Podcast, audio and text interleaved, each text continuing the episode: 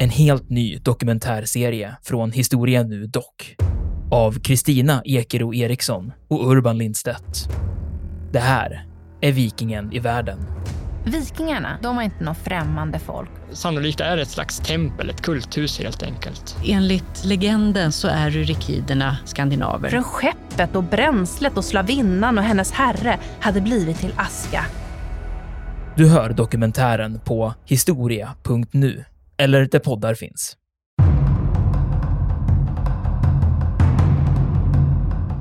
Peter den store och Ivan Mazepa, de är goda vänner. För han har ju varit rådgivare och lärare åt Peter den första, alltså Ivan Mazepa. Så att de är väldigt goda vänner. Eh, och nu när eh, Ivan Mazepa är hetman då över den här östra delen av eh, hetmanatet så blir han också tvungen att hjälpa Peter den store i hans ärenden uppe i Östersjön. Eller runt Östersjön. Men det är inte så populärt. Så redan ganska tidigt in i stora nordiska kriget så, så börjar den här eh, alliansen krackelera lite grann och det finns ett visst missnöje. Och när Karl XII då befinner sig i Polen sen så redan då börjar det vara, komma lite kontakter mellan de här två.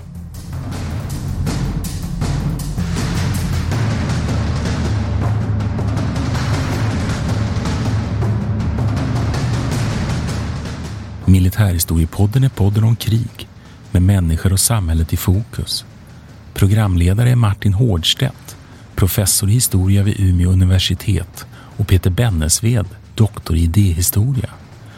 Podden ges ut av förlaget Historiska Media. Stöd gärna MH-podden via vårt swishnummer 123 610 76 68. Märk betalningen med MH-podden.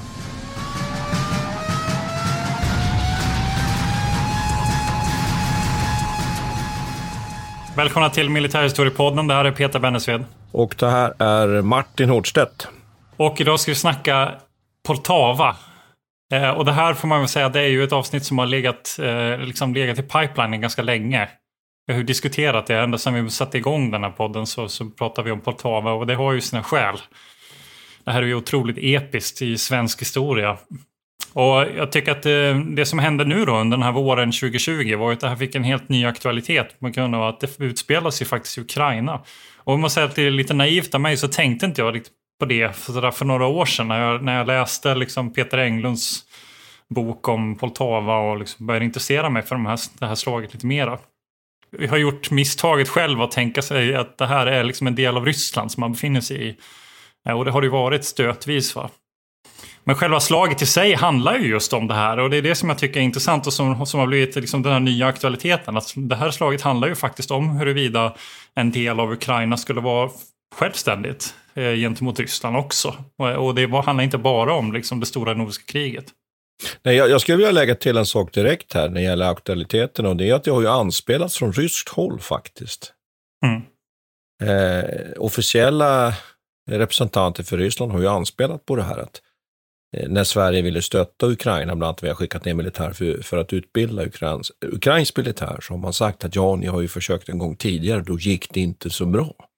Just det. Har de inte till och med ett ordspråk? Att det, jag vet inte hur det, hur det är formulerat exakt, men något slags ryskt ordspråk som, som svenskarna i Poltava. Alltså att, det, att man flyr fältet. Ja, eh, men man kan väl säga samtidigt som, jag tycker att du har alldeles rätt i det där, att det är på ett intressant sätt Ofta tänker man att nej, men det här är nu den här envingen mellan Karl XII, det stora nordiska kriget, det är Karl XII mm. och det är eh, Peter den store, det är Rysslands eh, väg att expandera och bli en stormakt. Men det är ju också, precis som du säger, Ukrainas, en del av Ukrainas faktiskt kamp och historia på ett väldigt intressant sätt och vilket ju är aktuellt. Men jag skulle också vilja tillägga att det finns ju andra nutida stater som, som det här är ganska intressant för. Det är ju Polen faktiskt ja. delar av Tyskland som vi kanske inte kommer att prata så mycket om, men även Baltikum och i viss mån också det som är dagens Finland faktiskt. Därför att det och berör sig lite. också. Ja, involverat. Va? Så att det tycker jag, och det kanske vi får beta av och liksom försöka hålla oss lite nu. Så det vi, vi hade tänkt att kommentera då här lite så småningom, det är väl egentligen det här ryska fälttåget och framförallt då 1708-1709, det kan vi ju säga, och sen avhandla själva slaget då i juni 1709. Så det här är ju ramarna då. Exakt, men jag tänkte vi ska fokusera lite extra på den här personen, Ivan Mazepa också. Och jag tänkte göra så här, mm. jag tänkte så här att jag, jag ska nu lite oortodox då, för att om man får göra ytterligare en kommentar här då, så är ju historieskrivningen om Poltava är ju ganska fokuserad på det stora nordiska kriget som utspelar sig mellan 1770 och 1721. Eh, och precis som du säger, den här envigen mellan de här personerna. Men, men, eh, och det har ju gjort att historien om Poltava har huvudsakligen, för ur ett svenskt perspektiv, handlat om stormakts...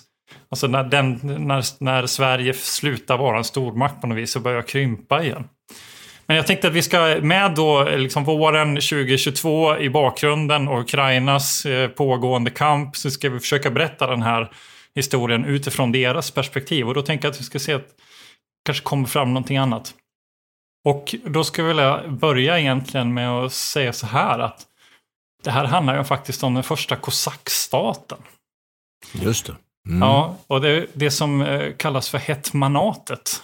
Som en slags eh, variant på ett kanat, eller kan då, som har någon slags ursprung i, i, i mongol eh, eh slags. Och det som händer då det är att i det här regionen runt floden Dneiper, jag vet att vi pratade om det här under det här avsnittet som vi gjorde om Ukraina för några Eh, för någon månad sedan här. Att eh, det är ju, kosackstaterna är ju liksom så här, koncentrerade runt den här floden då. De finns på en östlig och en västlig riktning. Eh, och det som händer är att de här områdena som omtvistas nu, Donbass å ena sidan, längst österut och längst västerut, Galicien.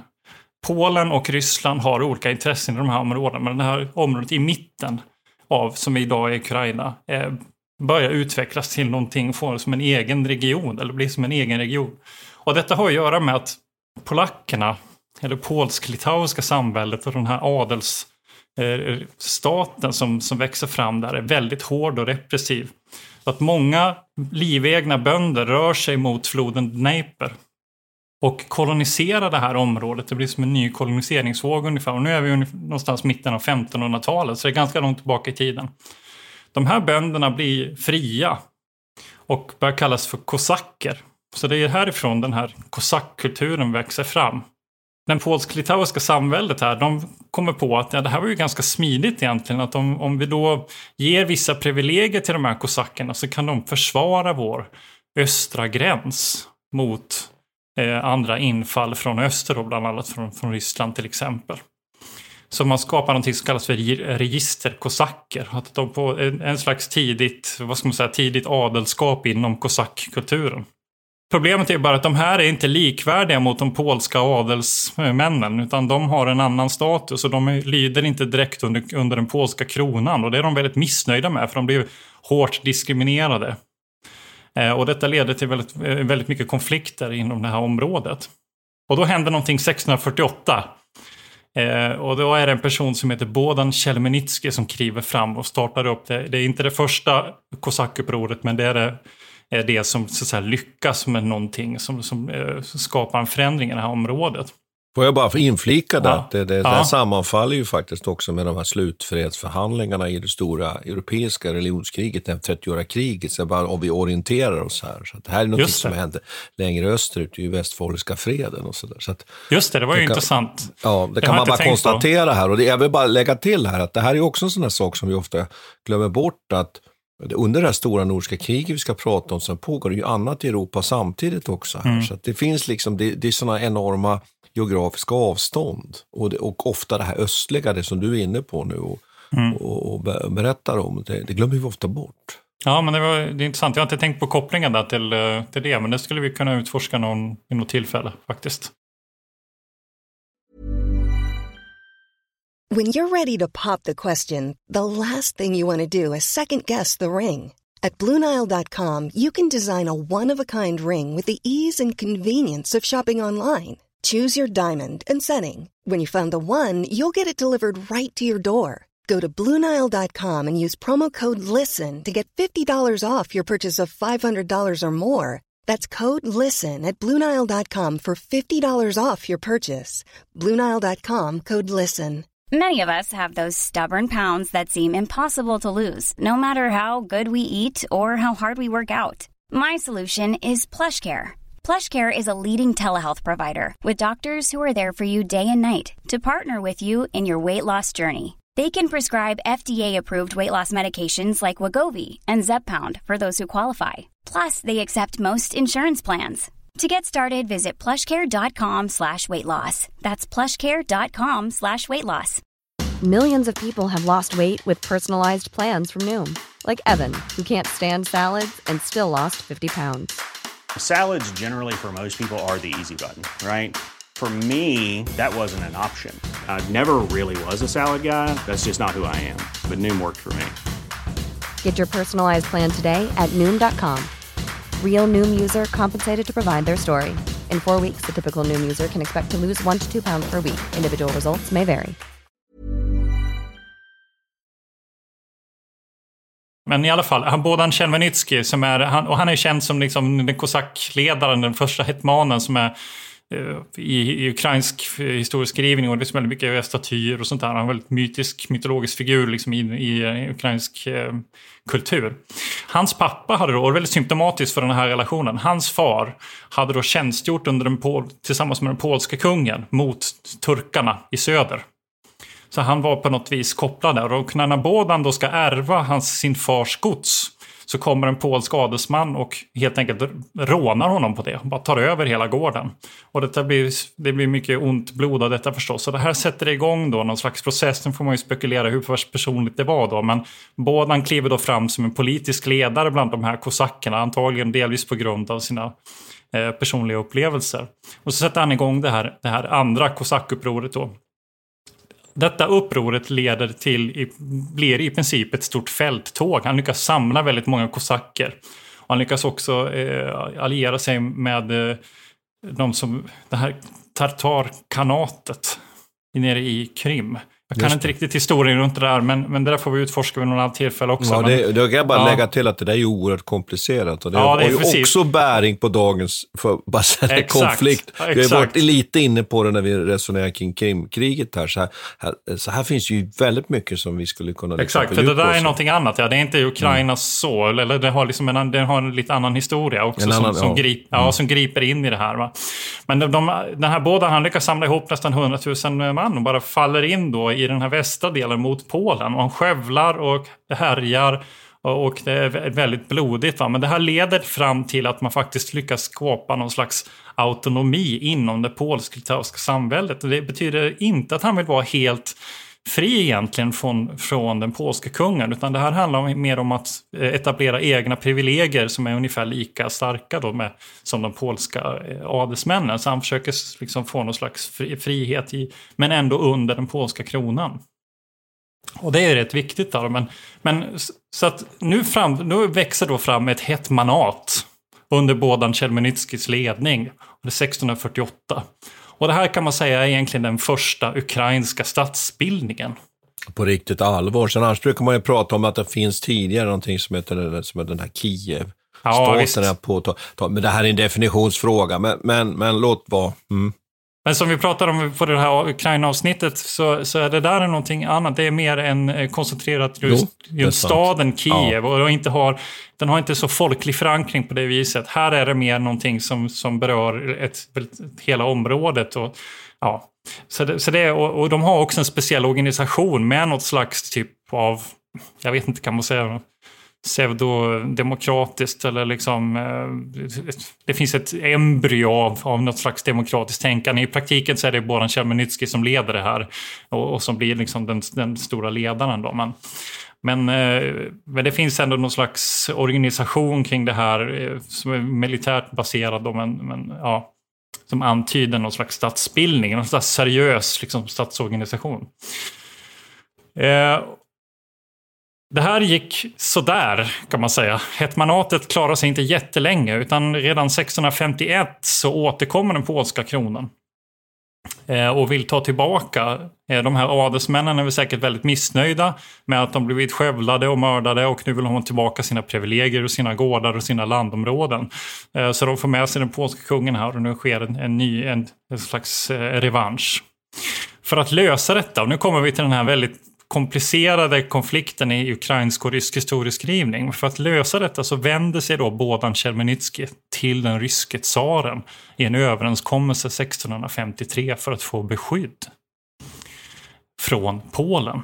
Och det här är, jag vet att vi diskuterade lite förut också, men den här frågan här då handlar ju om Vänder han sig mot Ryssland för att han ser ett slags kulturellt frändskap med Ryssland? Eh, och ser dem som den naturliga liksom, anförvanterna eller bundsförvanterna? Eller är det bara en rent realpolitisk lösning för att skydda sig mot, mot någonting som man inte klarar av? Det här leder i alla fall till att hetmanatet blir eh, en slags vasallstat under Ryssland. Och det här var inte riktigt vad man hade tänkt sig och man får inte det stödet som man hade velat ha av Ryssland. Eh, utan snarare så sker eh, samarbeten under hand mellan Ryssland och Polen under den här perioden. Och 1667 så gör man någonting som skulle kunna liknas vid en slags Molotov-Ribbentrop-pakt faktiskt. ja, jag skrattar ja. lite här, Nej, men jag, jag bara, bara kommenterar och säger ja, det. Det, det, är ju så liksom öppet mål här på något sätt med de här uh, historiska parallellerna mellan ja, visst är det. Ja, ja, det är ju det. Och det här, det här Ukraina mitt emellan de här intressesfärerna. Visst är det ju så. Sen ska man väl samtidigt, det måste vi väl ändå säga, eftersom vi ju ändå är historiker av yrket, att att vi, vi gör ju inte anspråk på att vi liksom här ser några exaktheter eller försöker, det är ju inte så. Och man kan ju aldrig använda historien som facit. Men det finns ju ändå någonting som är väldigt spännande här när du berättar, som ja, man ju slås av. Alltså, det ett... Och hur, hur långt bak i tiden det går. Ja. Så det, så det är ju, och det man gör då, det är att Moskva och Polen bestämmer helt enkelt att man ska dela upp det här ukrainska hetmanatet i två delar längs med floden Dnepr. Eh, jag ser, det är vid, vid en fred sedan 1686 och så statsfäste här. Alltså de, de lyckas med sin, med sin eh, pakt kan man säga. Eh, och då blir det så att man istället för att ha en hetman, alltså förut var det Bodan Chelmenitsky som var en hetman över hela hetmanatet, så istället blir det så att man har två olika, en för den östra delen på andra sidan Dnepr och en på den västra sidan. Så här konsolideras kan man säga den här delningen av eh, hetmanatet. Eller det av, som, som, och en slags kulturell delning också. Eh, som eh, finns kvar än idag. Det är så att den östra delen var mer knuten till den grekisk-ortodoxa kyrkan. Medan den västra delen var då knuten till den polska katolska traditionen. Så det här är också någonting som, som då finns som ett spår här igenom. Och man förlorar också det, en delvis, eh, man försöker ha en slags självständig grekisk-ortodox kyrka i Kiev. Men det går ganska dåligt gentemot Ryssland som är intresserad av att, att ha en slags enhetlig styrning, styrning av det här. Så det finns också i, i bakgrunden. Och nu kommer vi till Ivan Mazepa. Just det, äntligen höll jag på att säga. Ja, ja, äntligen. För att han finns här i bakgrunden hela tiden. Man ska säga så här, den här uppdelningen det leder till något som kallas för sammanbrottets tid. Eh, allting delas upp och det blir massa konflikter också mellan de här hetmanerna och hela de här kosackerna. Eh, olika kosackfamiljer som slåss om vem som ska styra och hur man ska lösa den här situationen. Så det är den där miljön som Ivan Mazepa växer upp i. Han är född 1639 och han är en slags polsk-rusisk adelsätt eh, kan man säga, men har kosackrötter också från, från eh, sin far. Eh, hans pappa stred på Bodan Tjelmenitskijs sida 1648. Men samtidigt så åkte han själv, Ivan Mazepa, åkte upp till, till Polen då och blev utbildad eh, och blev en slags kammartjänare till till Polen. Och nu får du hålla i dig Martin, för nu blir det komplicerat. För den här Ivan Mazepa, han, han är liksom en egen historia för sig här. Och han är, är, har blivit väldigt mytomspunnen och varit med om väldigt, en väldigt massa olika saker. Han åker alltså till Polen, blir utbildad där. Eh, han hamnar i den polske kungens gunst, blir kammartjänare. Eh, han blir diplomat 1659 åt den polske kungen och få uppdrag att sköta relationerna med de här östliga kosackerna åt den polska kronan. Så ganska snabbt så får han en slags relation där med kosackerna. Men sen hände någonting 1663 som antagligen är någon slags kärleksaffär med någon kvinna som egentligen var då gift med en polsk adelsman. Och det, den här episoden som har blivit förevigad i ett antal dikter och poem. Bland annat Lord Byron har skrivit någonting väldigt eh, känd dikt om honom. Och det finns målningar om, eh, och, ja, ditten och datten. Alltså det, vad som är sant vet man inte riktigt. Det finns några memoarer här som, som har berättat den här historien. Men det är inte riktigt, eh, vi vet inte riktigt exakt. Men det, det som eh, händer då ska vara att han har blivit uppbunden på en häst och ivägskickad ner på den ukrainska, mot den ukrainska steppen eh, mot några vilda hästjordar där och så skulle han blivit fritagen. om det där är sant, det är antagligen inte. Men man kan i alla fall säga att från och med 1663 så han, åker han från Polen ner till Ukraina, blir en del av eh, kosackrörelsen där, eller hetmanatet, och fungerar som slags rådgivare och eh, minister kan man säga. Och han får ju uppdrag att åka ner till Krim, Eh, bygga upp en allians för att sen kunna slå tillbaka mot Ryssland, slå sig fria. Han blir tillfångatagen, blir dömd till döden, hamnar i Moskva. Lyckas då bli kompis med, eller bli god vän med eh, Sofia Alexejevna som regerar som tsarinna i, eh, och förmyndare åt Peter den förste som nu bara är ett litet barn. Så nu har han gjort en ganska ordentlig resa här. Och han blir eh, god vän med utrikesministern till Sofia Alexejevna som heter Gol Golitsyn. Återigen då, så nu har han varit runt på rätt många hov här. Och eh, eh, åker tillbaka till Ukraina nu som rysk representant. Återigen för att eh, bilda någon slags allians med, med Krim här, men, men eh, åt, åt, eh, i rysk räkning så att säga. Och de startar en del konflikter och krig. Han lyckas skylla detta på misslyckanden på de, på de här västra hetmansledarna och slutar som hetman själv åt de östra kosackerna. Och då med nära band till Peter den store. Så det betyder att han är någon form av undervasall då, skulle man kunna uttrycka sig då? Ja, till... precis. Ja. ja. Alltså det är ju väldigt, ja, så en väldigt dramatisk historia här nu. Ungefär samtidigt som detta händer, kan man säga, år 1700, eh, precis vid, vid sekelskiftet här, då är han 70 år gammal. Mm. Eh, och då är han liksom hetman för den här högra delen av Ukraina. Eh, och det är nu som stora nordiska kriget påbörjas. Mm. Jag tänkte fråga dig en sak där ja. som, som jag har stött på i litteraturen ibland. Ja, men som, som jag har stött på i litteraturen ibland, med intressanta begrepp. Och det skulle vara intressant att höra någon, någon liksom verklig expert på det här som skulle kunna tränga djupt i det här. Men att ofta stöter man på att man pratar om Storryssland och då menar man så att säga Peter den stores Storryssland. Eh, och så pratar man om Lillryssland. Och då menar man just Ukraina, att det finns någon form av formering där som skulle på något sätt vara det lilla Ryssland. Sen har vi ett annat begrepp och det är ju Vitryssland också faktiskt. Men just, mm. men det är kanske en annan sak så det ska vi inte blanda in här. Men just det här Lillryssland och Storryssland. Och att då Mazeppa här på något sätt skulle företräda det lillryska. Och det, det, tycker jag, det tycker jag är spännande. Det, jag vet inte exakt hur det förhåller sig, men det, finns ju någonting som heter Nova Rosho, tror jag, mm. eller Rosha, som är mm. liksom det nya Ryssland. Och som är den här och som är den här regionen ovanför eh, liksom Svarta havet. Men jag tror att det där är, nu gissar jag bara, men jag tror att det där har, är den perioden som kommer efter sen under Katarina mm. andre. Mm.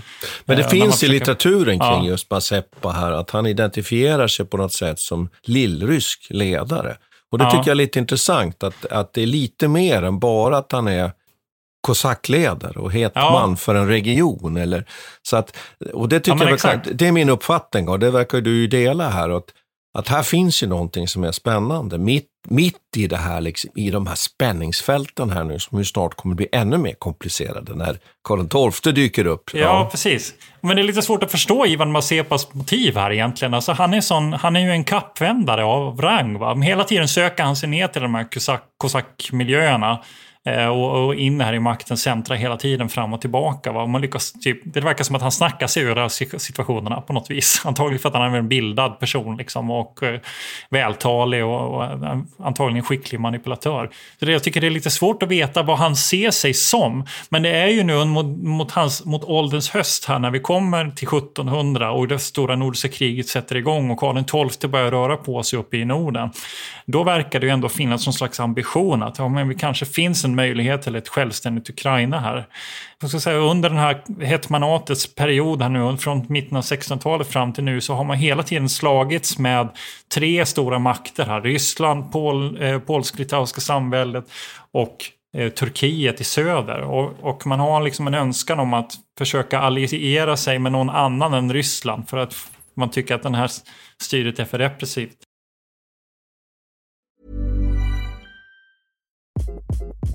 Hi, this is Craig Robinson from Ways to Win, and support for this podcast comes from Invesco QQQ, the official ETF of the NCAA. Invesco QQQ is proud to sponsor this episode and even prouder to provide access to innovation for the last 25 years. Basketball has had innovations over the years too. We're seeing the game played in new ways every day. Learn more at Invesco.com slash QQQ. Let's rethink possibility. Investco Distributors, Inc. Hi, I'm Daniel, founder of Pretty Litter. Did you know cats tend to hide symptoms of sickness and pain? I learned this the hard way after losing my cat, Gingy. So I created Pretty Litter, a health monitoring litter that helps detect early signs of illness by changing colors, saving you money and potentially your cat's life. Pretty Litter is veterinarian developed, and it's the easiest way to keep tabs on your fur baby's health right at home. Go to prettylitter.com and use code ACAST for 20% off your first order and a free cat toy. Terms and conditions apply. See site for details. Even when we're on a budget, we still deserve nice things. Quince is a place to scoop up stunning high end goods for 50 to 80% less than similar brands. They have buttery soft cashmere sweaters starting at $50, luxurious Italian leather bags, and so much more.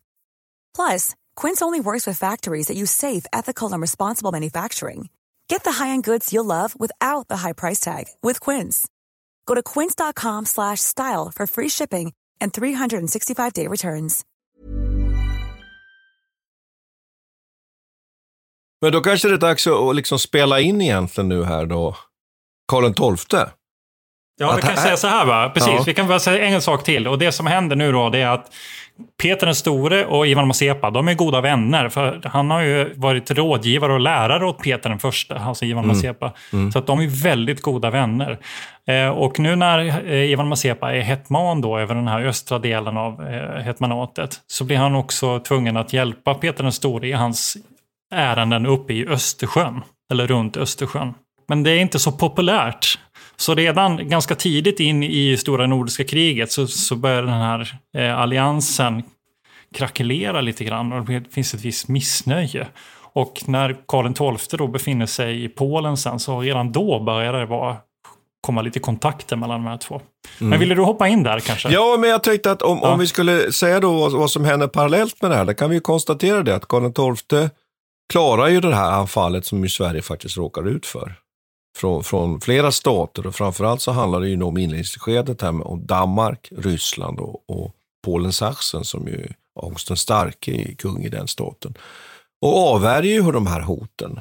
Landstiger på Själland, eh, lyckas landstiga Baltikum, vinner vid Narva och sen genomför då sitt polska fälttåg och går över dyna och befinner sig sedan då 1706 då han egentligen då neutraliserar Augusten starka av Polen Sachsen och, och, och, och skapar liksom en, en, ordning efter sitt eget sinne då i, i Polen. Så det, det, vi kan väl räcka med att vi, vi, vi tar det så, så får vi återkomma till det. Och det intressanta här är ju då att han drar igång det här fälttåget efter att ha laddat upp och befinner sig då vintern 1807-1808 med sin armé 1700? Ja, förlåt. 17, ja. Du ser, man har skrivit avhandling vart 889 så man fastnar ju liksom där någonstans. Men 1707, 1708.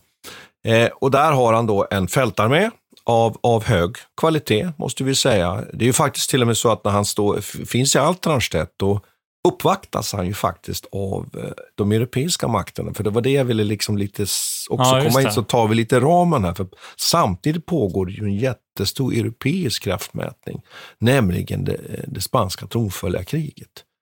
Och det är lite intressant att de olika parterna i den konflikten som pågår parallellt med stora nordiska kriget, de uppvaktar Karl XII därför att han har en så slagkraftig armé. Och lite liknande situation kanske som Gustav II Adolf. Och man pratar ju i samtiden faktiskt också om det nya lejonet från Norden. Men hur som helst så har han en fältarmé.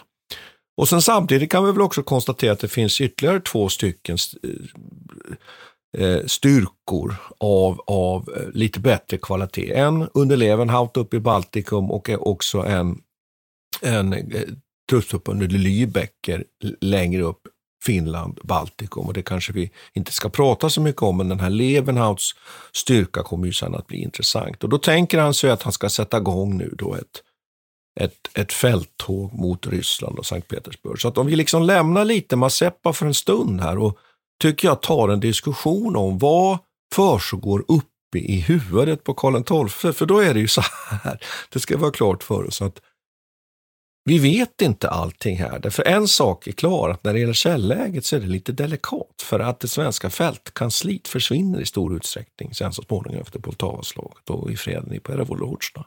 Och sen är det ju också så att de här envåldshärskarna, vilket ju Karl XII faktiskt ju var, eh, delade inte med sig av allting, skrev inte saker, utan det fanns så att säga i huvudet eller hos hans närmaste. Då. Och där tycker jag att vi kan fundera lite kring, eh, eh var, var det förnuftigt att inleda ett fälttåg in i Ryssland? Hur tänkte han där? Var det så att han uppfattade att den ryska krigsmakten var så undermålig, vilket han ju hade rätt i när man tittar på hur den presterade i slaget vid Narva då 1700. Det är det ena. Eh, eh, som liksom fick han storhetsvansinne här. Hade det varit strategiskt mera vettigt att svänga uppåt igen och rensa Baltikum och försvara de provinserna den, den, diskussionen tycker jag vi behöver ta här. Men då, kan jag, då, kan jag ta, då tycker jag att jag kan föra in Mazepa här igen då. Okay. För, för, för någonting som Karl XII också får underrättelse om, det är ju att Mazepa kan kliva in med ett stort antal kosacker på hans sida i, under det här ryska fälttåget. Så det är ju faktiskt också en faktor här. Karl XII tänker sig inte att han står ensam med sin fältarmé utan han också kommer få understöd. Inte bara av Mazepa utan också av det här krimkanatet. Att det blir en allmän upprorsrörelse ja, som skulle... Exakt. Men samtidigt så tycker, ändå uppfattar jag att, att i det här första läget så är ju som jag förstår det, det är ju det här som forskningen har brottats med, så är ju så att säga marschriktningens mål, den är ju Moskva. Mm. Och att Ukraina kommer ju till som egentligen ett andrahandsmål därför att man inser under marschen in mot Moskva att, att underhållssituationen är så svår och man behöver liksom ändå röra sig i områden som, där det finns vänner därför att ryssarna använder sig till stor del av den brända jordens taktik, det klassiska. Eh, och att man då viker av söderut mot Ukraina för att liksom hämta kraft då i ett i klimat som är varmare och så vidare. Och där man tror att man då har vänner som du säger. Och det är väl där som Mazeppa kommer in som en faktor. Men det sen funderar jag lite kring också där, hur är det nu egentligen? Är det så att liksom Karl XII lockas dit av Mazeppa eller är det så att Karl XII hamnar där och sen Ja, ja det är ju frågan. Det, det är en fråga här. Vem är det som mm. är kontaktsökande? Och jag uppfattar att forskningen är inte helt ense på den här punkten. Nej, alltså jag tycker det verkar som att Mazepa i, i det första läget så ber han ju faktiskt tsar, alltså Peter den förste om hjälp. Just för, han är, för han är rädd för, för Karl XII ja. och hans, för att han har ju bundit upp den polska kronan på sin sida nu. Eh, och ser ju framför sig ett hot här också. Samtidigt så har han ju förstått att Karl XII är en, en politisk eh, virvelvind liksom, och en militärstrateg av rang. Så att han, han ser ju också en möjlighet där. Så det är lite svårt att se Möjligtvis att han kanske lovade för mycket, för han får ju faktiskt inte med sig alla sina kosacker på sin sida. Så han kanske lovar Karl XII mer än vad, vad som var möjligt att genomföra. Ja, för det är ju Sen egentligen är... ett fiasko får man väl säga. Till, ja, det blir ju precis. För han har inga soldater att ställa upp med. Det visar sig att de här förråden han skulle kunna erbjuda, eh, de lyckas ryssarna förstöra. Ryssarna hinner ju bränna till exempel hans, ja. hans huvudstad. Eh, och det är ju också så att de här kosackupproren, blir det ju inte heller eh, någonting. Baturin heter ju hans Exakt. Och det, här, eh. och det tycker jag också Baturin är, kan vi ju prata om lite grann. För det är ju Eh, I svensk litteratur så, så, så förs det här fram bara som en liten bump in the road ungefär. Som att ja, och sen så kom ryssarna och eh, eh skövlade Baturin. Men Baturin är ju känt i ukrainsk historia som en av de absolut värsta krigsförbrytelserna som någonsin skett i princip. Där man, en rysk fältare, det är han Menshikov som går in och slaktar 13 mellan 13 och 15 000 människor och bränner ner och i princip skövlar hela Baturinstaden. Alltså, eh, kvinnor och barn och allting. Så nu, nu är det svårt att veta allting. Vad som, ja, det var länge sedan och informationen är knapphändig. Men det är, också intressant att se de här skillnaderna mellan i, i, hur vi ser på saker i historieskrivning och vad som lyfts fram som viktigt. Det där är en oerhört viktig eh, händelse i ukrainsk historia medan eh, i Sverige ser man det på lite annat sätt. Eller, men... Får jag bara säga en sak till om Karl XII? Där. Det finns ju de som påstår att han bara, jag menar att han inte hade någon plan, att han bara gick helt planlöst egentligen. Och jag antar att det är någon slags storhetsvansinne som också spelar in här, eller? Ja, alltså det, det där tror, det tror jag ju inte riktigt på. Därför att vi, ibland så gör vi liksom de här individerna dummare än vad de är, höll jag på att säga. Eller vi, vi, det, det, tror inte jag. Jag tror att man kalkylerade, tänkte, funderade väldigt mycket kring vad man skulle göra. Däremot kan man väl kanske säga att hans övertygelse att det gällde att slå ut Peter den store var ju fåfäng.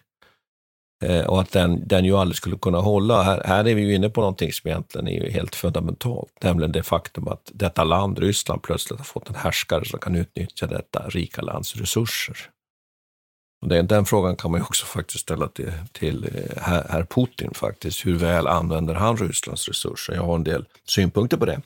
Det jag skulle säga eh, också var att sommaren eh, 1708 så är det ju så att den svenska armén är ju i stort sett egentligen, med ett undantag som vi kommer här nu till, då, eh, ju framgångsrik mot ryssarna. Det finns ingenting i liksom den rena krigföringen i den meningen taktiskt på slagfältet som så att säga, skulle berätta för den svenska armén och Karl XII att ryssarna hade blivit bättre. Jag tycker man kan lyfta fram det här slaget vid Holovicin då i fjärde juli där, där man gör en, en flodövergång. Och vi ska inte fördjupa oss i det och faktiskt skickligt sätt. Man brukar ju lyfta fram det också som det slag där Karl XII liksom är verkligen en aktiv chef och ledare i stridsvimlet. Sen viker man liksom ner till Ukraina.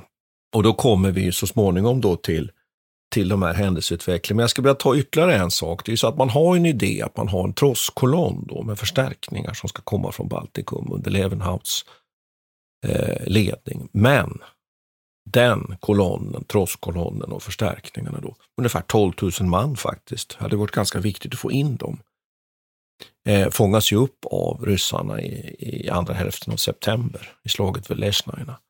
Le, eller Lesna kanske man säger. Det är svårt med de här orden. Eh, ja, jag, satt febrilt och sökte också ja. var, var det ligger, men jag kunde faktiskt inte hitta Eh, det finns inga, jag, jag gissar att ortnamnet inte används längre eller att det har dött ut eller någonting. För, för det är jättesvårt att förstå vad det där är någonstans. Läste man hittar det på historiska kartor faktiskt. Ja. Hittar man, det. Och så att man ska klart för sig att på hösten då, 1708 så rör man sig så att säga då ner mot ja, Mazeppas eh, hemland. Och det är ju där som, och då ska vi veta att då är den här en armé nu som är relativt sliten. Den är i dålig kondition och den har behov av, av underhåll. Och där tycker jag att vi kan väl kommentera det på en gång. Jag måste liksom bara få klara av det här. Du förstår ju det, vad jag är mm. inne på nu. Att mm. det är ju betydelsefullt naturligtvis detta med underhållet. Och ryssarnas, ja, strategiska plan, i alla fall operativa plan i Ukraina mot Karl XII i de västra delarna av Ryssland, den är ju att helt enkelt locka Karl XII så långt in som möjligt i Ryssland och vänta in honom och att han tänjer ut underhållslinjerna och samtidigt försöka förstöra hans möjligheter att, att underhålla sin armé. Och det här kan vi ju diskutera i det oändliga, men då ska vi komma, komma ja, ihåg men jag, att... Ja, jag tycker ja, att det, verkade, ja. det var oerhört lyckat också, för det är ju just det, det, som händer. Och att den, den, den, eh, den karolinska armén då, trots sin, sin goda organisation och sitt fantastiska infanteri och sitt enormt slagkraftiga kavalleri och taktiska förmåga på slagfält och även operativa rörlighet, så är den ändå, kanske ändå inte lika sådär operativt rörlig som som arméer vi ser senare, utan den marscherar i stor utsträckning på en korv, om jag uttrycker mig så. Kan man säga så, Peter? En korv?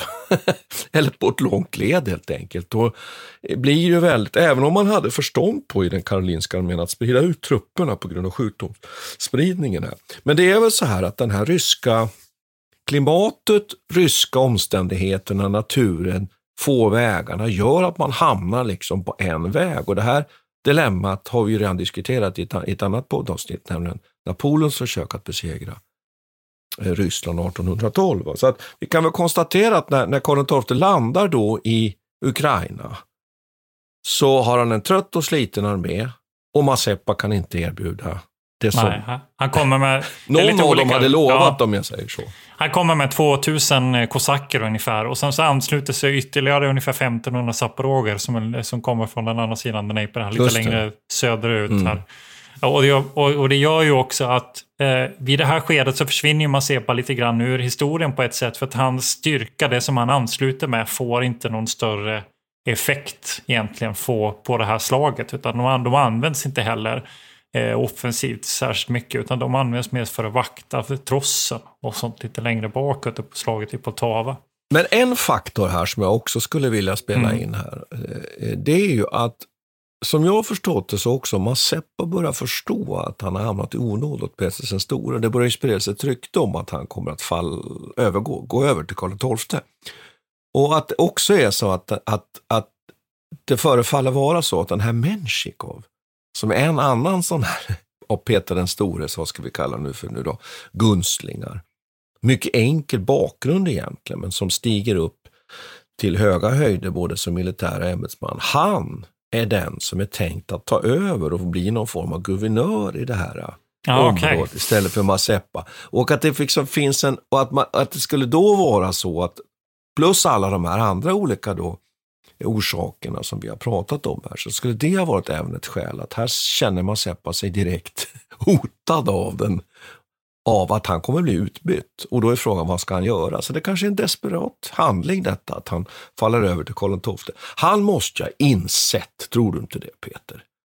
Insett att den karolinska armén kanske inte var på den nivån som han hade förväntat sig. Nej, han kanske han måste ju ha blivit förtrollad av det här ryktet om ja. Karl XIIs förmåga också. Att det, det måste ha funnits en sån, jag bara spekulerar, men liksom i propagandan och i den här kulturen som uppstår och den här mytbildningen som blir kring de här, precis som vi ser omkring Zelensky nu också för den delen, att det bildas en slags momentum kring de här personerna. Så ja. och många, väldigt många sluter upp. Och man kan tänka sig att kanske Karl XII då såg som en sån, mm. en sån möjlighet.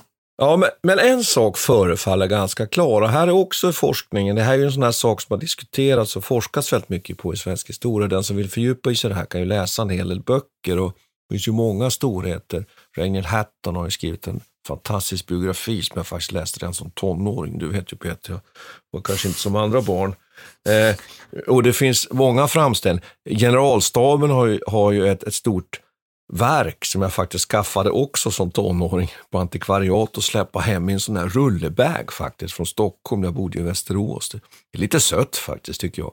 Ja, och så läste jag då och sen köpte jag kartverket och så höll jag på. Då. Och där, där är det också den här diskussionen, varför blir det så små? Varför landar man i Poltava? För jag tänkte vi måste komma dit nu.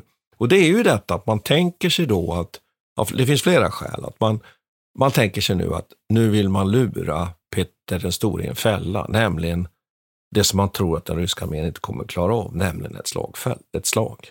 Här kommer den karolinska armén att sopa undan ryssarna och kanske krossa och till och med tillfångata Peter den store.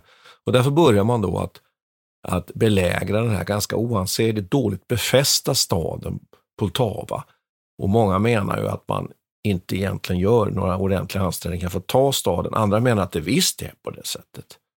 Men att det kanske är så att man har börjat tömma ut sina krafter istället. Men hur som helst så är det ju så faktiskt att Peter den store ju nappar på det här bytet. Jag tänkte bara lite sådär, eftersom vi nu är inne i ett sånt här, får man, får man säga så, lite Ukraina-mod.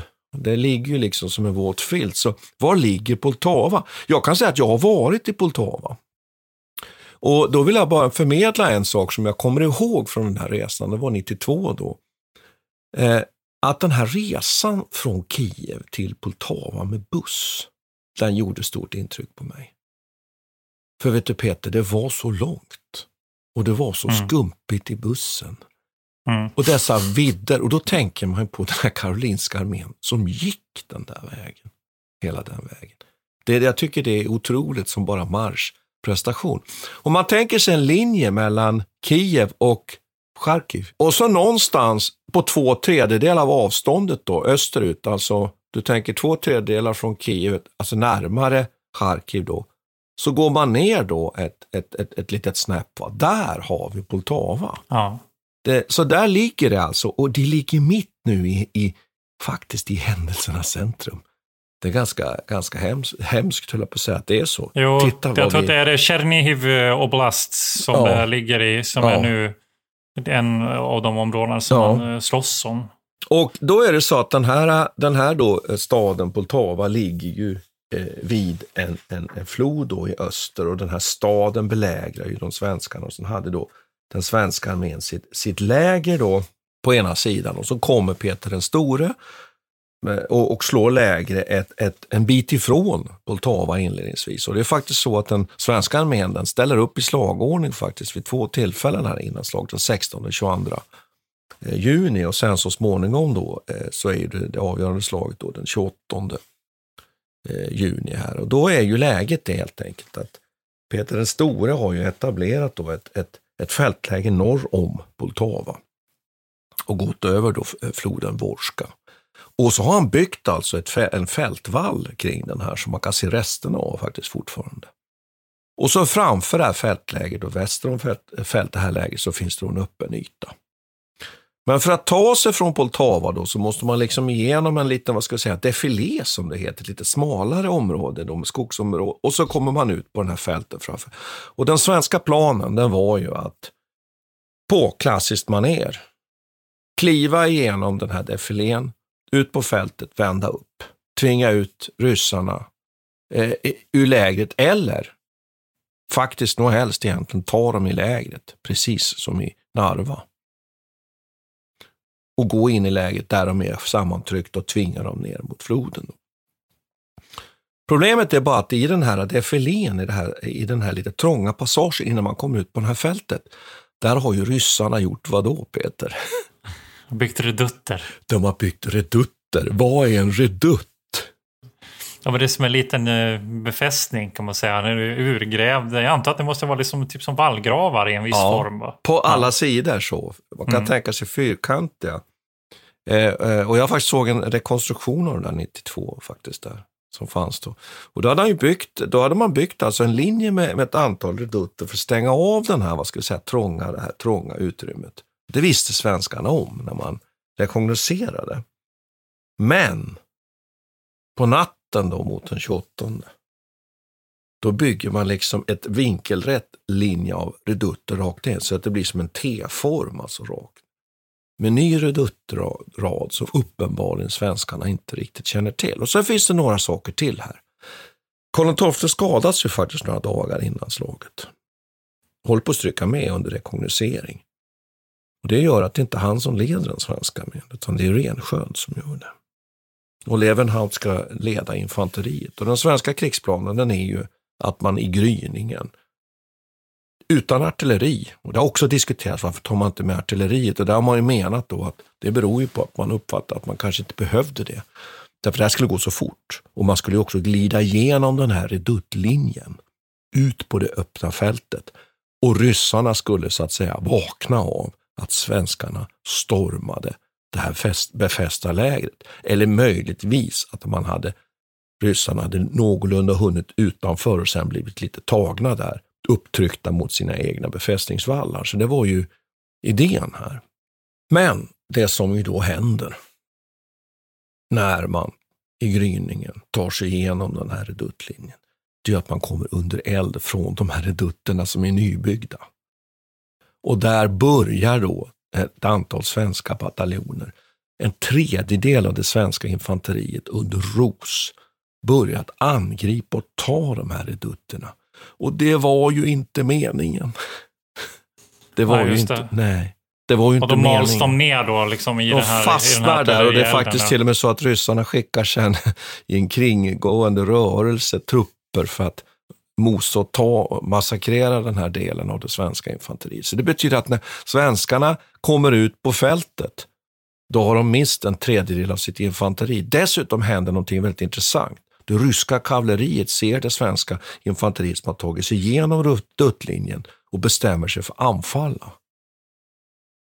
Då svarar det, det svenska kavalleriet och driver det ryska kavalleriet faktiskt framför sig norrut över det här stora, stora fältet där jag faktiskt har gått omkring, Peter, faktiskt, även om det var i början på 90-talet. Och faktum är att det svenska kavalleriet nästan driver ner det ryska kavalleriet i, ett, i en ravin, eller åtminstone i en sänka. Vi har varit där borta och tittat. Men lyckas inte få ner det ryska kavalleriet hela vägen har man också spekulerat kring. Varför hämtar man hem det svenska kavalleriet för? Ah, det var nog så att det svenska kavalleriet hade tappat sin anfallskraft där. Och man vänder tillbaks. Eh, och sen vänder så småningom efter att man har stått ute på det här fältet i slaglinjen och väntat på Ros och hans bataljoner där borta. Och när de inte kommer, då bestämmer man sig för att vi måste göra någonting. Då tar Peter den store initiativet. Flyttar ut sin armé på fältet, grupperar den i, i två stycken parallella eh, slaglinjer, trycker ut artilleriet. Och när det svenska då anfallet sätts in så överflyglas alltså, för de är ju så under, numerärt underlägsna, så överflyglar ryssarna redan från början det svenska infanteriet. Men det är ändå så att svenskarna anfaller. Infanteriet är mitt kavalleriet på kanten. Men de möts ju, det tar 800 meter går de över detta dödelsfält innan de når då den första ryska linjen. Och det brutala är att på delar av slagfältet så trycker sig den svenska anfallet igenom den första ryska linjen. Kraften är så, är så kraft, kraftfull i det svenska anfallet och det är ganska fascinerande egentligen att det var så. Men sen, utan att gå in på allt för mycket detaljer här, så öppnade sig så småningom en lucka i svenska linjen. Där går ryssarna in.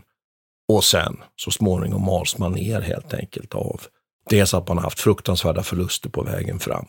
För man vägrar stanna och skjuta, utan man väntar ju tills man är precis nära innan man öppnar sin, sin muskötsalva. Dessutom har ju ryssarna ett ganska kraftfullt artilleri som man öppnar eld med.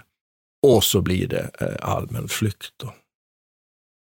Och vill man läsa det här, om det här, så är väl det kanske det bästa, Peter, det är väl att läsa din namnes skildring av det här igen.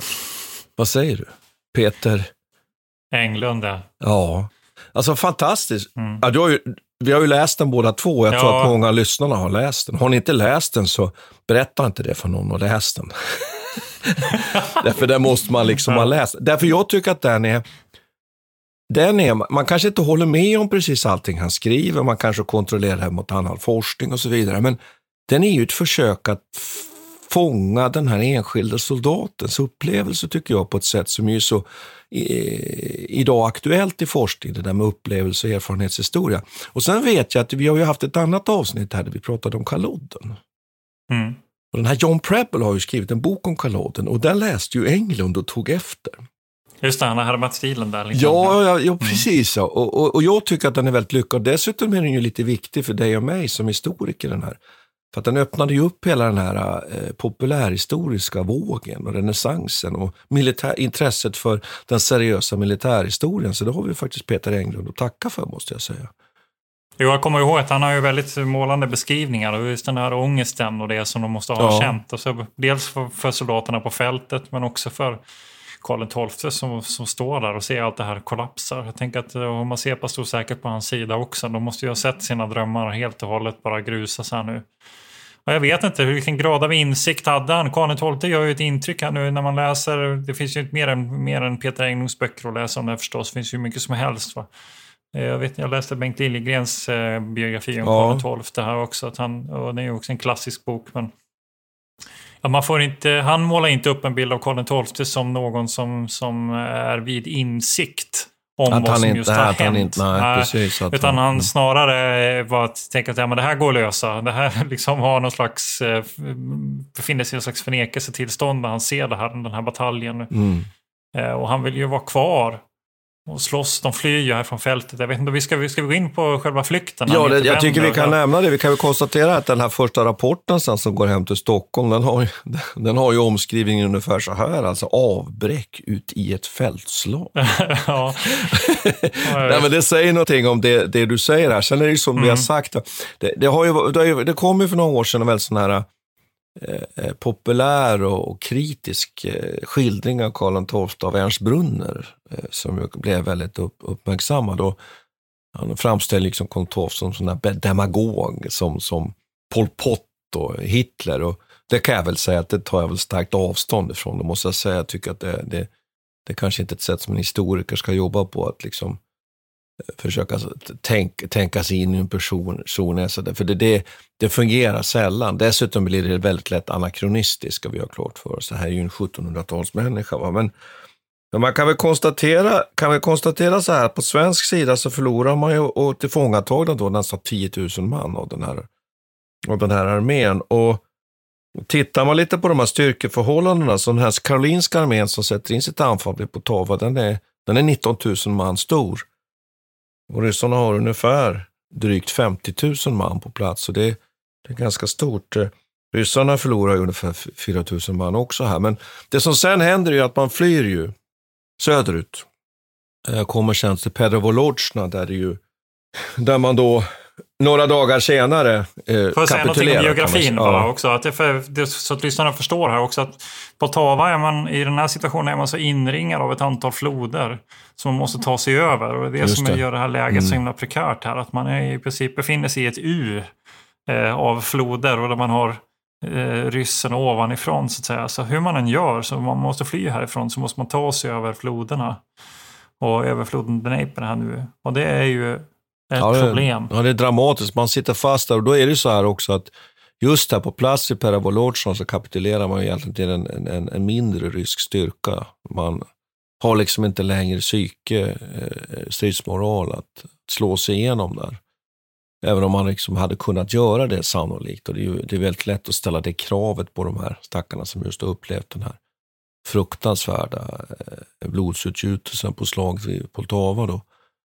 Eh, men där kapitulerar man och både Rensköld och Levenhaupt går ju under de här dagarna in i fångenskap. Och de här eh, svenska Karolina förs ju sen i Moskva till på en sån här triumfmarsch de får gå då inom Moskvas gator och bli bespottade. Eh, och sen hamnar de i Sibirien. Eh, och här kommer vi till någonting intressant där, att Karl XII väljer ju här, att, eller uppmanas, väljer, man menar till och med att Mazeppa är en av dem som uppmanar dem att göra det, nämligen att sätta sig i säkerhet då i det Osmanska riket i Bender. Men det är väl, kanske, ja, det är väl ja. kanske, kanske en annan historia då. Men... Ja, det är, lite, det är precis. Det är lite svårt att veta då, vad, vad det är som, vem det är som styr här. Och det tycker jag inte det står inte så mycket om det i böckerna heller. Nej. Want flexibility? Take yoga. Want flexibility with your health insurance? Check out United Healthcare Insurance Plans. Underwritten by Golden Rule Insurance Company, they offer flexible, budget friendly medical, dental, and vision coverage that may be right for you. More at uh1.com. Mom deserves the best, and there's no better place to shop for Mother's Day than Whole Foods Market. They're your destination for unbeatable savings, from premium gifts to show-stopping flowers and irresistible desserts. Start by saving 33% with Prime on all body care and candles. Then get a 15-stem bunch of tulips for just $9.99 each with Prime. Round out Mom's menu with festive rosé, irresistible berry chantilly cake, and more special treats. Come celebrate Mother's Day at Whole Foods Market. Nu hamnar ju Karl XII i en situation att han är lite grann i Mazeppas händer och saporogerna, för det är de som kan det här området. Utan nu har man liksom förlorat alla möjligheter att rekognosera och sådär. Nu, nu är det, då är man helt i hållet i deras händer. Mazeppa och, och Karl XII kommunicerar via latin. Och det är det, det är det enda språket de har gemensamt här. Och eh, man kan väl tänka sig att Mazepa säkert har eh, vissa eh, planer för att vi kan rädda sig själv i alla fall, åtminstone om man tar sig ner till Turkiet. Eh, som då eventuellt står på deras sida gentemot Ryssland i alla fall. Och där. Eh, så det är väl det de, det är det de försöker göra. De gör ju, det, är också, det uppstår någonting som, alltså de tar ju sig över den här över Dnepr igen då eh, och försöker ta sig västerut. Och, och då är det en lång passage här eh, till nästa flod, Bug, floden Bug. Eh, och kommer man över den då, då kan man komma in på de här turkiska områdena. Då är man i princip eh, i säkra händer. Va? Eller man spekulerar i det i alla fall. Men här pågår ju någon slags ökenvandring också. Alltså, vandringen där mellan, mellan Dnepr och Bugg. Ja, ja. det blir en slags ökenvandring för Karl XII och de, de trupper han har med sig. Och så ett antal, och de, en stor del av de här saporogerna är ju med honom nu och kosackerna, ja, de som har det. överlevt ja. här. För de har ju inte varit direkt involverade i i den här huvudsakliga bataljen. Utan de har ju lyckats hanka sig fram här. De tar sig över den där och det är rätt intressant. Med olika eh, förvillande taktiker så lyckas man liksom eh, hålla borta de ryska förföljarna. Man tar sig faktiskt fram. Det fick mig att tänka lite på andra ökenvandringar. Vi skulle borde göra ett avsnitt som bara handlar om kända ökenvandringar. Typ Arméer, arméer ja, som genomför ökenvandringar. Ja, exakt. Jag tänker på Alexander den store och Xenofanes, Karl XII. Jag, tänk, ja, jag tänker på reträtter från Norge. Också faktiskt för 1718 när man då, då började på, från Trondheim kan vi, kan vi ju precisera. Ja, det finns ju ett antal sådana där Det är episoder. det är ett bra liksom. tema i, i denna podd som tar upp eländets historia. Men det jag skulle lägga till och säga här är ju att, att vi har ju bara snuddat vid det här ämnet. Det är viktigt att säga och jag hoppas ju snarare att det inspirerar nu alla lyssnare till att läsa om det här och nagelfara våran skildring av det här. Men, och eh, nu, är det ju, nu går det ju inte att besöka den här platsen, men jag är faktiskt ändå glad att jag har gjort det. Det är ändå en plats som är ganska episk. För det kan vi väl säga här nu då, att det här slaget då, om man ska lyfta fram något slag, det här kommer vi alltid tillbaks till. Hur viktiga är de enskilda slagen? Så får man nog säga att det här slaget om något kan sägas vara ett väldigt betydelsefullt slag. Att här är det ändå ridå ner i, i den här idén att Sverige skulle kunna matcha Ryssland. För vi ska ha klart för oss, som vi redan liksom har nämnt här, att Baltikum är ju redan ockuperat här och, och Sankt Petersburg är redan grundat 1703. Eh, så att här händer ju någonting, apropå det här med att, att historien vänder. Mm. Jo, precis. Och Peter den store har nu möjligheten att ta sig ner till... Han, han befäster sin position egentligen i östra Ukraina. Ja. Och, lyckas, och lyckas ta sig ner till Svarta havet och, och Azovhavet. Och det här. Han låter de här hetmanerna vara kvar. Han fortsätter ju ha det här ämbetet kvar på den östra sidan. Men Katarina den andre tar ju faktiskt bort det sen 1764. Och då, då försvinner ju slutligen drömmen om hetmanatet också. Att den den här första kosackstaten den försvinner iväg med det. Men du, då, måste jag få, Ja. då skulle jag vilja göra en liten poäng av din, din approach här idag. Det här att Ja. du, du liksom så att säga nu då egentligen förvirrade oss lite genom att liksom börja med den här ukrainska historien. tyckte jag var, var så bra. Den är ju att det är ju ridån ner i dub, dubbel bemärkelse här då. Ja, exakt. Dubbel ridå. Ja. Det är ju intressant om man tittar då på historieskrivning kring det här. Alltså 2009 hade man ett känt jubileum från Poltava. Ja. Eh, och under den där tiden så var det väl inte så frostigt som det är nu mellan Ukraina och Ryssland. Men det började ju bli frostigt. Och det här lyft... Alltså, Mazepa blev ju betraktad från Rysslands sett som den största förrädaren av dem alla. Alltså en förrädare mot den ryska staten kallades för mazepist under lång tid. Mm. Eh, Och han då eh, blev exkommunicerad i den grekiska ortodoxa kyrkan. Han blev ett anatema. Och det har blivit en, som en högtid i den ryska kristna traditionen. Att liksom eh, bespotta Mazepas för, och hans sätt att förråda Peter den store. Det måste ju vara ett oerhört personligt för Peter den store också antar jag. Det här. Om att de hade den här relationen. Ja, precis. Så att det har ju blivit så otroligt symboliskt laddat. Och, och 2009 då när man hade den här reenactment eh, händelsen vid Poltava så var det ju som ukrainska nationalister som satte upp, liksom, eh, eller jag vet inte om de var nationalister, men patrioter kanske, eller någon i alla fall som, stod, som var mer Mazepa positiva, satte upp sådana här posters som Mazepa hade rätt. Okej. Eh, och och eh, Jusjenko som var eh, president under den här tiden, han, han eh, lyfte också den här anatemat över, över eh, Mazepa i den eh, ukrainska kyrkan. Medan eh, Med- Medvedev som då var premiärminister och president i, i Ryssland vägrade att göra det. Utan där skulle liksom man se anatemat vara kvar. Så den har ett otroligt symboliskt viktig he- för, för dem. Va? På ett sätt som vi inte tycker jag riktigt förstår när vi bara tittar på den här Karl XII och vad det betyder för den svenska historieskrivningen. Det finns en sak som jag skulle vilja skjuta in till här faktiskt lite och den är ju som har en underhållsperspektiv på den här kapitulationen. Ja. Vid- Vid Per Revolocna. Ja, du förstår ju lite. här. Ja. Men, och det är ju det att det är inte bara de här soldaterna som går i, i fångenskap. Utan också den här ormen av civila som man har med sig. Just Eh, och det, det kan vi det kan vi anledning att återkomma till någon gång. Att, för det tycker jag vi skulle behöva ta ett ordentligt grepp på. Alltså vad det innebar, de här civila som fanns med i de här arméerna, både under 30-åriga kriget och under alla de här krigen. Och som ju inte finns med sen under, under Napoleons krig, när vi kommer längre fram. Men det tycker jag också är en spännande sak, att här går ju också lika många civila i fångenskap. Mm. Eh, och då undrar man ju vad det blev av dem. Jag vet inte, jag får, man får rysningar av att bara tänka på det. Det måste ha varit en sån... Ja, men får, man avru- får, jag, får jag avrunda lite Peter? Får jag göra det? Ja, Tänk- men jag, jag, får, jag, får jag säga Ja, en sak till? kan Eller, du få jag, göra. jag, Ja. du, ska få, du ska få avrunda. Eh, Men jag bara tänker att vi ska, kan väl dra ett streck här för Karl XII och Ivan Mazepa också. När de Ja. väl tar sig fram till Bender. De tar sig över floden Bug. Mm. Eh, och, och när de står där på andra sidan Bug så ser de också zaporogerna fullkomligt slaktade av sina ryska förföljare.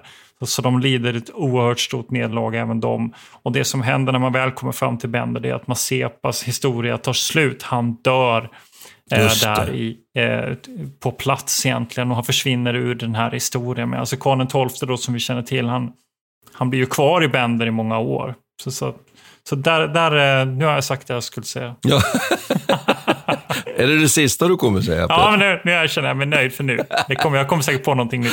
Ja. Nej, men det jag skulle säga är ju att det kanske var en värre katastrof i förlängningen detta för Ukraina än för Sverige. Det, Ja. det, det, det, Mm. det tycker jag man kan säga här, för det, fokus har ju knappast varit på den här ukrainska problematiken och den kan kanske aktualiseras här. Och det var det som liksom var min slutkläm här, att, att det här avsnittet om Poltava blev ju så naturligt för oss nu, Mm. kan vi ju säga. Eh, därför att det också utspelar sig ju på en plats som ligger mitt i händelsernas centrum. Så, så med de orden så får vi väl helt enkelt tacka och säga att vi har nu då framför oss, dels ska vi fortsätta med andra världskriget, Mm. eller hur? Och där har vi lite Sicilien och Italien framför oss. Och sen hade vi faktiskt också tänkt att så småningom bjuda er på här under kommande veckorna ett avsnitt om kriget i Tjetjenien som ju känns Ja. väldigt, väldigt, väldigt angeläget, eller hur? Det, det, det står en liksom, eh, vad ska man säga? Jag ska inte säga att det står en upp i halsen direkt, men man känner ju att det, det, vi måste Mm. ta tag i det där. Ja, det känns det är så tufft. angeläget. Det är tuffa och det, saker. Ja, och, man vet att det är tufft, ja. Precis. Mm. Att det, det kommer inte bli ett roligt avsnitt. Kriget som ju, som ju gav Putin möjlighet att ta makten i, i Ryssland. Ja, Men hörru, tack, tack Peter idag. ja det, tack ska vi ha. Tack ska vi ha. Vi tackar Peter Bennesved och Martin Hårdstedt. Kontakta gärna Militärhistoriepodden via mejl på militarhistoriepodden historia.nu. Peter och Martin vill gärna få in synpunkter och förslag till programidéer.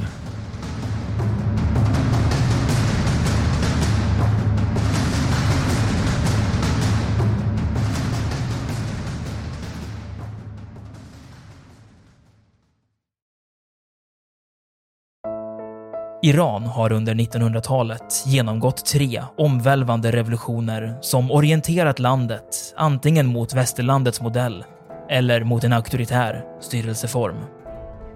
Idag pågår en social revolution i landet som vänder sig mot det islamistiska styret och vars anhängare har Europa och väst som förebilder. I en viktig bok ger idéhistorikern Mohammad Faslashemi en djupare förståelse för dagens dramatiska händelseutveckling. Iran mellan tre revolutioner är utgiven av förlaget Historiska Media. Beställ den fysiska boken på förlagets hemsida historiskamedia.se eller köp den i en bokhandel nära dig.